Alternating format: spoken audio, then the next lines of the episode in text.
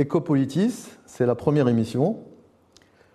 Euh, elle, a été, elle est faite en partenariat avec euh, l'ODJ et le groupe euh, Agisala, qui aujourd'hui a créé sûrement la plus belle plateforme numérique de médias au Maroc. Et cette émission est dédiée au sens social et humain. Et nous avons le plaisir aujourd'hui d'accueillir Madame Farida Jaidi, ambassadeur de Sa Majesté, nous allons structurer cette euh, émission autour de trois axes. Le premier axe, ça va être euh, la formation et la carrière de Madame Jaidi. Le second axe, ça va être euh, ce qu'elle fait pour former les cadres supérieurs et les cadres dirigeants du ministère des Affaires étrangères. Et enfin, nous allons parler de l'ONG EWA qu'elle a créée, qu'elle préside. Elle nous dira quel est son rôle et, qu'est-ce qu'elle fait comme action de lobbying pour promouvoir l'hygiène, l'environnement et la santé au Maroc. Madame Farida Jaidi, bienvenue sur notre plateau. Nous sommes très heureux de vous recevoir. Euh, nous voulions recevoir une femme, euh, dans la première émission, une femme emblématique du Maroc moderne. Et nous voulions que ce soit vous, parce que vous êtes la seconde femme euh, ambassadeur dans l'histoire du Maroc, après la princesse, son Altesse royale, la princesse Laïcha. Et vous avez une longue carrière dans les affaires étrangères. Vous avez occupé des postes prestigieux et dans ce premier panel, nous aimerions que vous nous parliez de, votre formation, de votre carrière dans la diplomatie marocaine. Merci. Euh, permettez-moi, Monsieur Kaderi, d'abord de, vous remercier euh, pour euh, cette invitation, de vous remercier Ecopolitis, à qui je souhaite une longue carrière, de remercier l'opinion, IEDG, pour cette invitation, et de l'honneur qui m'a été fait d'être la première femme a euh, inauguré cette, cette émission. Euh, vous avez dit que j'étais euh, la deuxième femme après la princesse Lella Aïcha à être ambassadeur.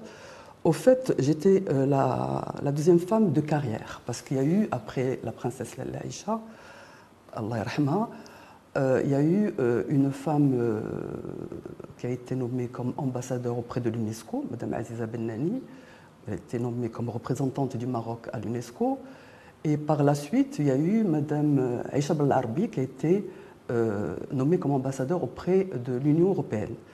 Mais euh, disons auprès d'un pays, pays, j'étais la première femme, disons, à être nommée comme ambassadeur et comme ambassadeur de carrière. De carrière, ça veut dire que c'est quelqu'un qui a fait toute sa carrière au niveau du ministère des Affaires étrangères. Les deux autres personnes qui ont été nommées après Sa Majesté euh, la, euh, la princesse Laïcha, c'était euh, c'était des femmes politiques, beaucoup plus politiques, de carrière. Donc j'ai passé 38 ans de ma vie au ministère des Affaires étrangères.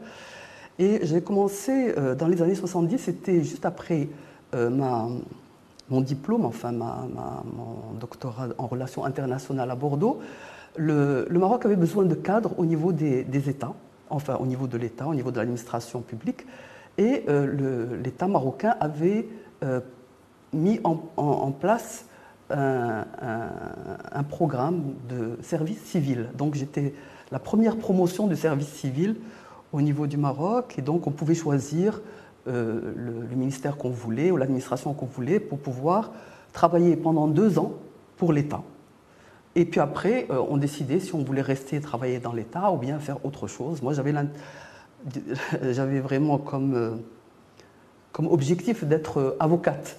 Mais finalement, donc, j'avais choisi le ministère des Affaires étrangères pour faire mon service civil.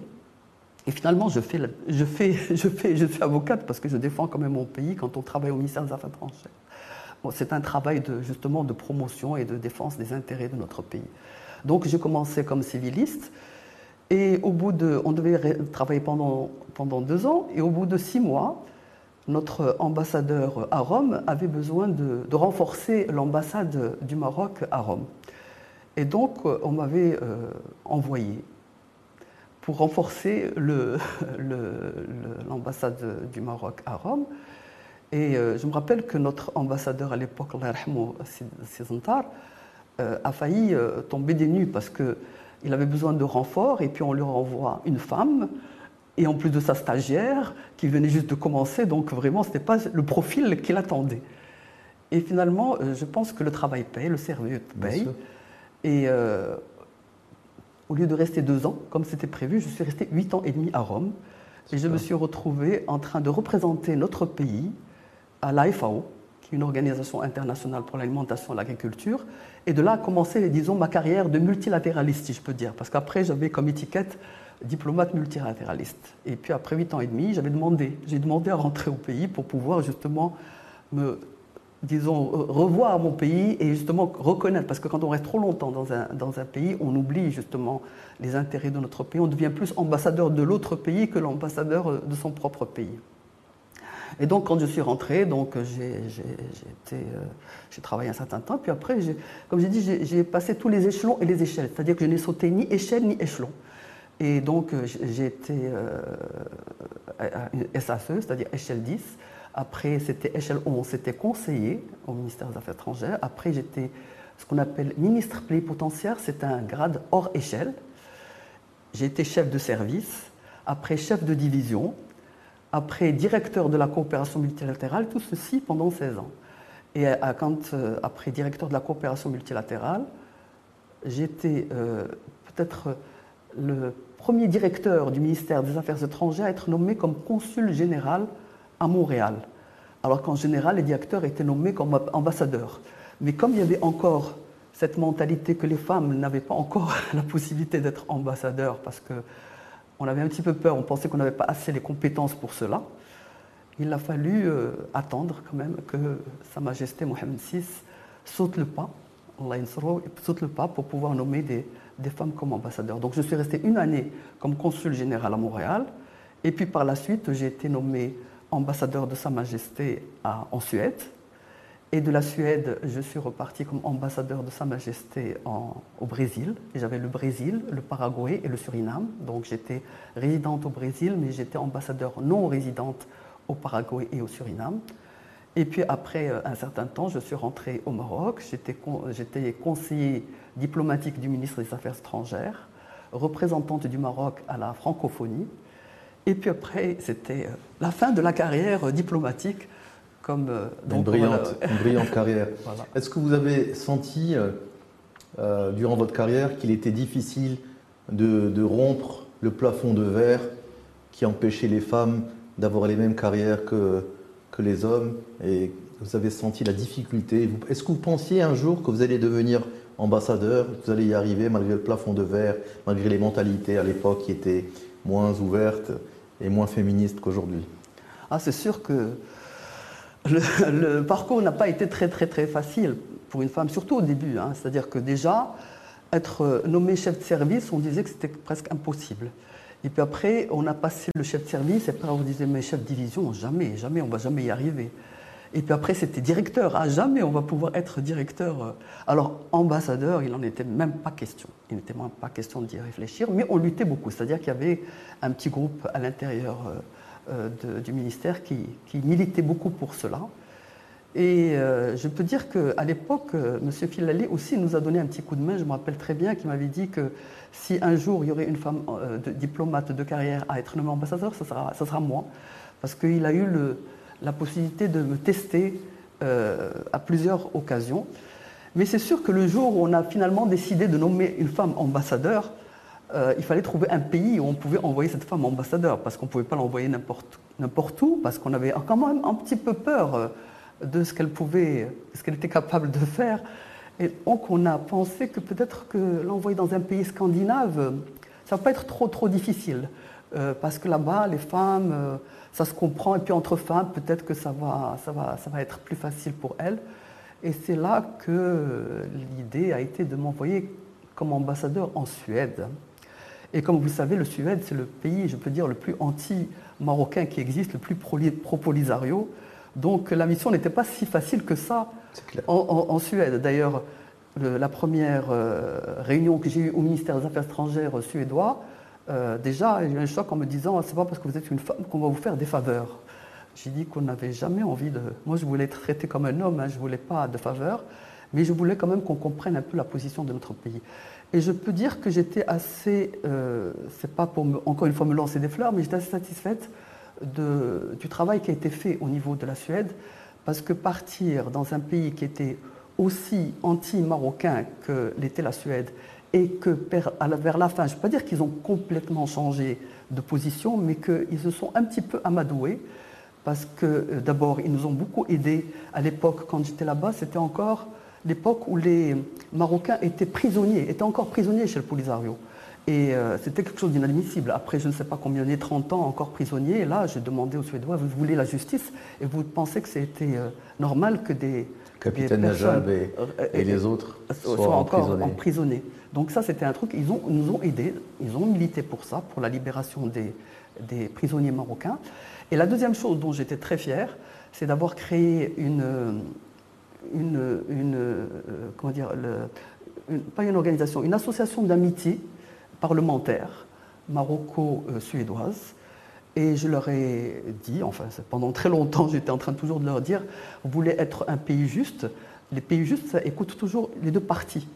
Pendant très longtemps vous avez écouté qu'une seule partie, ça serait juste d'écouter aussi l'autre partie, et puis après vous prenez votre... Je ne vous dis pas d'être avec nous ou contre nous, mais juste, vous devez écouter les deux parties, donc vous devez vous rendre à l'Aïoun, donc qui était quelque chose d'inadmissible pour eux d'aller à l'Aïoun, et d'entendre aussi bien les gens qui sont avec nous il a que les opposants, parce que même à l'Aïoun, nous avons des gens qui sont contre nous, et vous avez la possibilité de rencontrer tout le monde, et puis à vous de faire votre, votre idée. Ben, vous, êtes, vous, êtes, une, une fierté pour ce Maroc et pour toutes les jeunes femmes qui aspire à briser ce plafond de verre. Et moi, en tant que, féministe, parce que je suis un, vrai féministe, j'ai une profonde admiration pour les femmes marocaines et pour celles qui arrivent à, être un exemple et à pousser les limites. Et je pense que pour les jeunes femmes, qu'elles soient aujourd'hui dans les affaires étrangères ou dans les autres ministères, vous êtes un modèle. Et c'est la raison pour laquelle je voulais que vous soyez le premier invité de l'émission. Oui, mais justement, pour parler de ça, comme j'étais la première femme de carrière à être nommée, c'est-à-dire que la responsabilité était très, très, très, lourde. Parce que si je n'avais pas réussi dans ma mission, c'est-à-dire que toutes les autres femmes, pauvres d'elles, allaient en subir les conséquences. Clair. Et le fait que, justement, de la Suède, on met. On, après, tout de suite, après la Suède, être nommé au Brésil, qui est un État, vous savez, qui est un grand pays, ça veut dire que le travail qui a été fait en Suède a été très apprécié. Et puis maintenant, quand on voit justement le nombre de femmes qui sont à la tête des ambassades, nous sommes presque une vingtaine de femmes, il y a encore une vingtaine de femmes à la tête des ambassades du Maroc, sans parler des consuls femmes et tout ça, je, je pense que nous avons fait du bon travail. Et chaque fois, je raconte toujours la même chose. Je crois que la diplomatie est le métier pour les femmes, parce qu'elles savent justement comment faire parce qu'en général, les femmes, ce sont des femmes qui aiment la paix, qui veulent toujours trouver des solutions à tous les problèmes et qui peuvent être toujours en train de rechercher justement quelles sont les possibilités pour pouvoir améliorer les choses. Et je crois qu'elles ont les profils. Et, la qualité, et, la, qualité, de l'écoute. Les femmes, euh, différemment de la majorité des, hommes, ont une meilleure qualité d'écoute. Elles, elles arrivent à entendre les messages et passer les messages.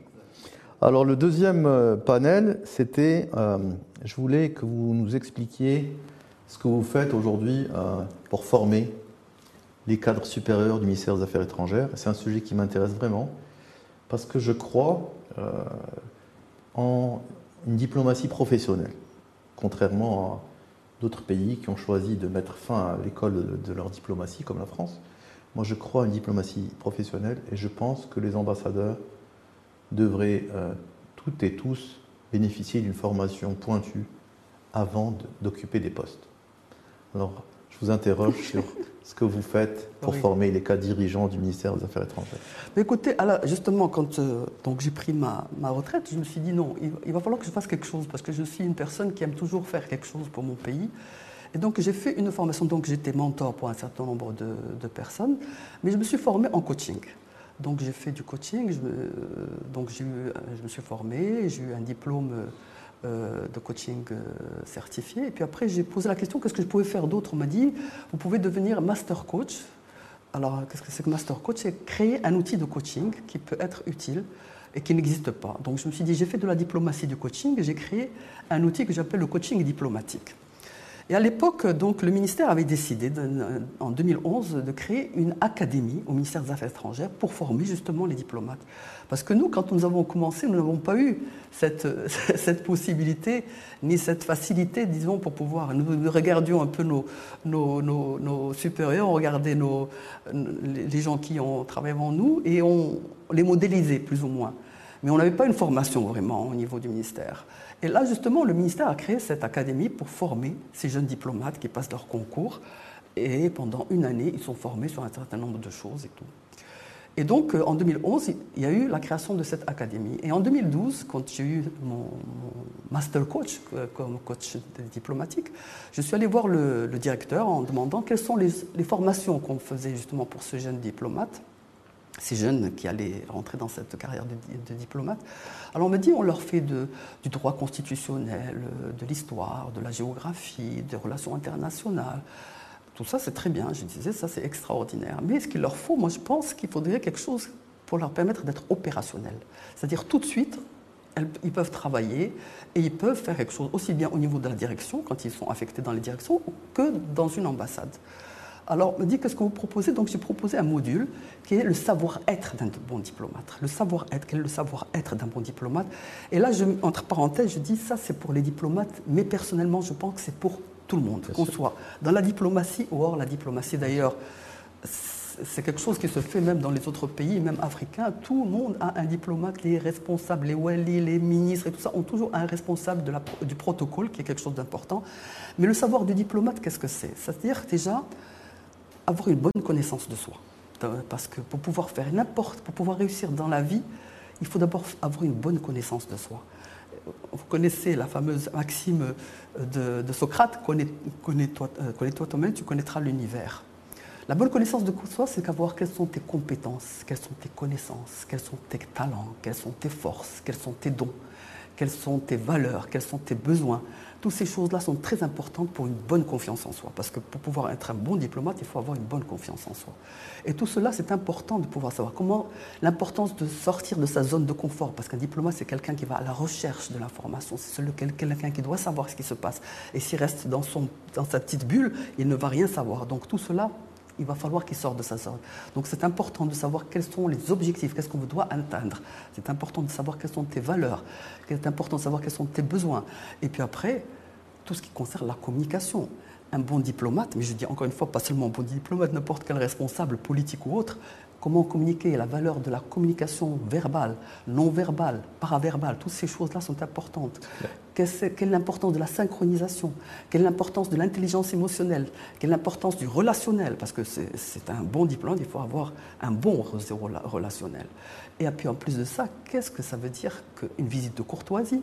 Qu'est-ce que ça veut dire qu'un agrément? Qu'est-ce que ça veut dire que les règles de préséance? Si vous ne respectez pas les règles de préséance dans le protocole, c'est des incidents diplomatiques que vous pouvez créer. Il peut y avoir des incidents diplomatiques énormes entre un pays et l'autre si vous ne respectez pas seulement les règles de préséance, qui est la base justement de la diplomatie.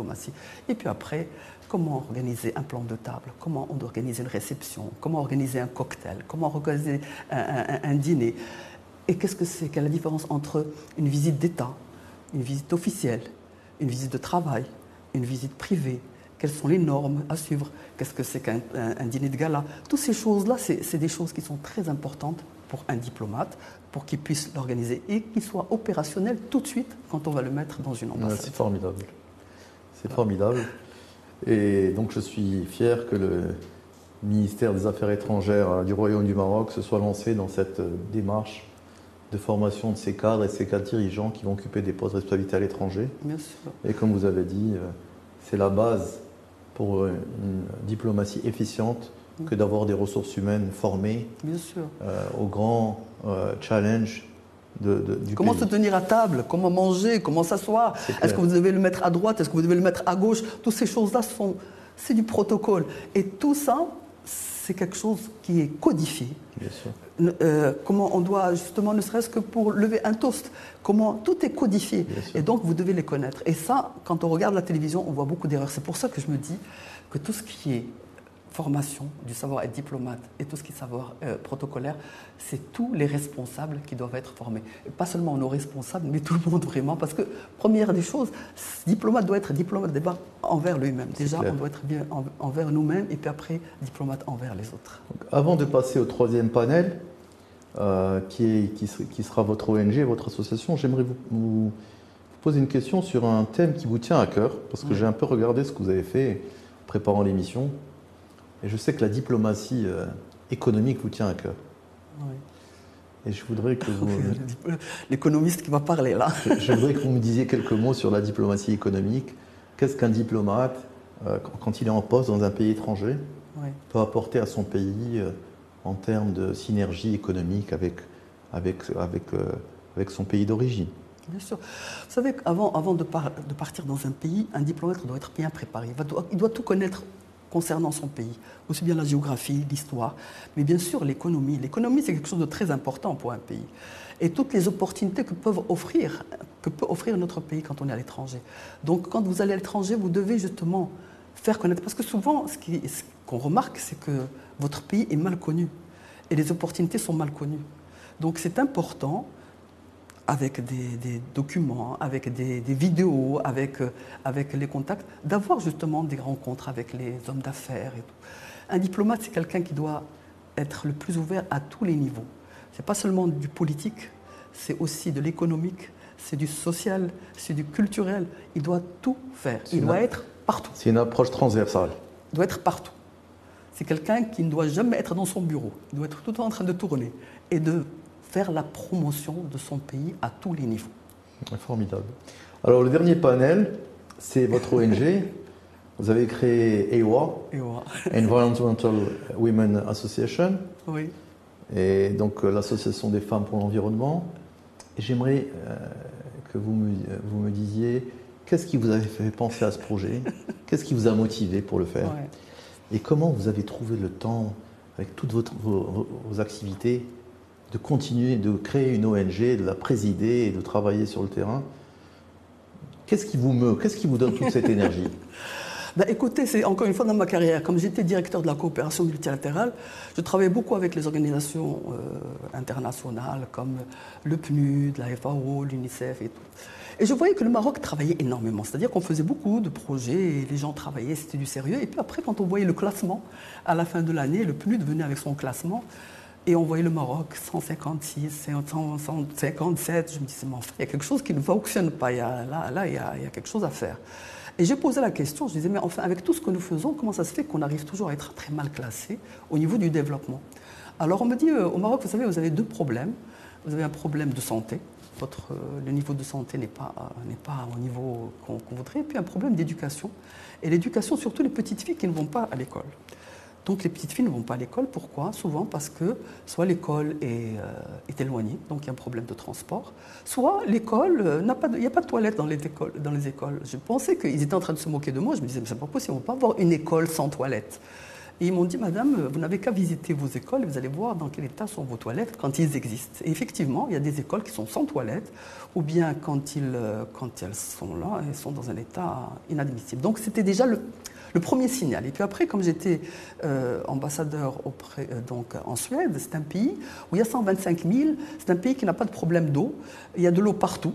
Et vous pouvez visiter les îles et tout. Et puis alors, euh, quand je visitais les îles, je trouvais des petits cabanons. Je, trouvais que je pensais que c'était le forestier qui habitait là-bas. On me dit non, non, ce sont des toilettes sèches. Première fois de ma vie que j'entends parler de toilettes sèches, c'est-à-dire toilettes qui n'ont pas besoin d'eau pour pouvoir faire ça. Et je me disais, mais enfin, voilà une technique qu'on devrait justement adopter au niveau du Maroc. Et pourquoi on ne l'a pas justement dans les souks, dans les, euh, zones rurales où il n'y a pas d'eau et tout ça, on a un problème d'eau et tout, pourquoi on ne, on n'a pas ce genre de technique? Et là, j'ai commencé à me dire, j'ai commencé à voir quelques hommes d'affaires leur disant, on ne pouvait pas euh, apprendre ces techniques et pouvoir les faire. Tout le monde m'a regardé de travers en disant, mais enfin, il y a d'autres choses beaucoup plus importantes que des toilettes sèches et tout. Et puis après, c'était les, missions qui venaient, que ce soit les Suédois, que ce soit les Brésiliens, que ce soit. Quand ils venaient au Maroc, on me disait le Maroc est un pays fantastique. Mais nous avions toujours un petit problème pour trouver des toilettes au niveau. Parce qu'on est tout le temps en train de voir quelles sont les toilettes, où il y avait des endroits de toilettes pour pouvoir y aller. Parce que, et là, je me disais, mais non, ça c'est un peu trop, cette histoire de toilettes.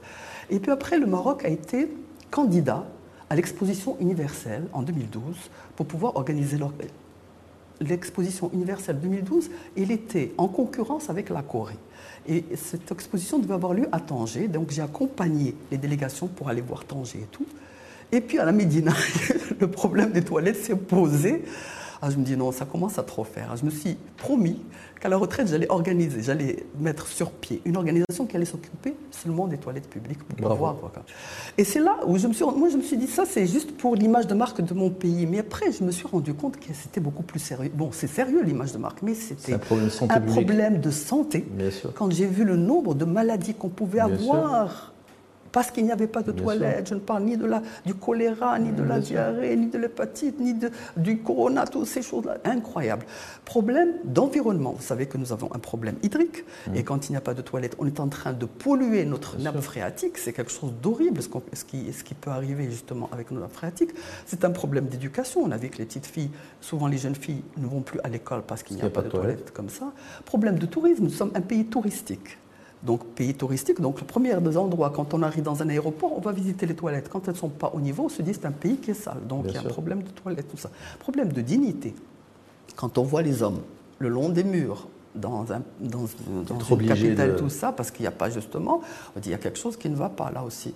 Et puis vous voyez, on veut organiser la Coupe du Monde, on veut organiser la Coupe africaine, on veut organiser plein. Et puis après, on n'a pas ce, ce, toilette, tout ça. Donc ça, et puis ça donne du travail, ça donne du travail aux jeunes. Et quand je dis le travail, les gens pensent sécurité et euh, entretien. Non, parce que c'est toute une chaîne. Vous savez que toute une chaîne, pour pouvoir déjà les construire, donc il faut déjà construire, on peut les construire. Et puis après, comment les installer Les architectes, les peintres, les plombiers. Justement, j'ai une question par rapport à ça. Donc vous faites du lobbying de façon à ce que les autorités prennent conscience de la nécessité d'avoir des toilettes publiques partout. Partout, exact. Et qu'elles soient propres, accessibles, pas chères, gratuites ou peu chères. Et justement, ma question, euh, c'est sur ce plan-là.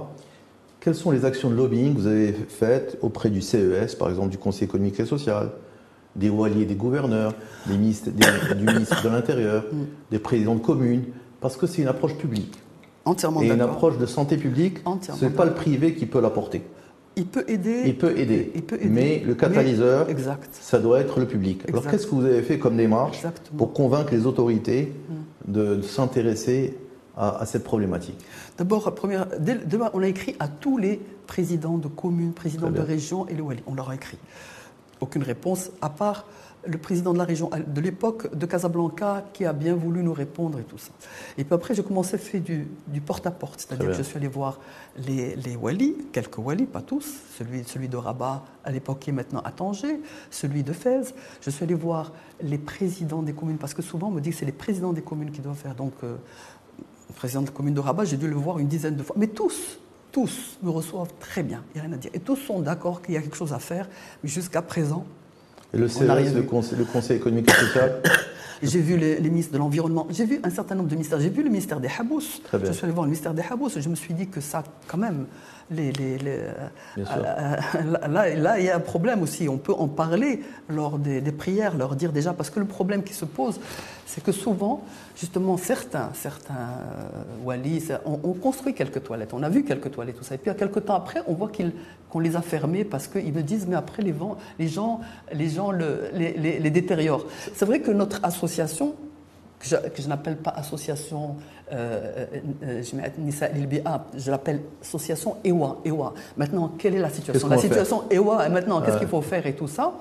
Le problème, c'est il faut sensibiliser, c'est-à-dire qu'il faut du plaidoyer auprès des, autorités. C'est vrai que c'est les autorités qui doivent les construire, mais il faut sensibiliser aussi le citoyen, parce que le citoyen, si lui-même ne prend pas en considération, si lui-même ne, ne, respecte pas cet endroit-là, si lui-même ne, détériore, casse, euh, salit et tout ça. Mais le citoyen, il vient, il vient, à mon sens, il vient en troisième lieu.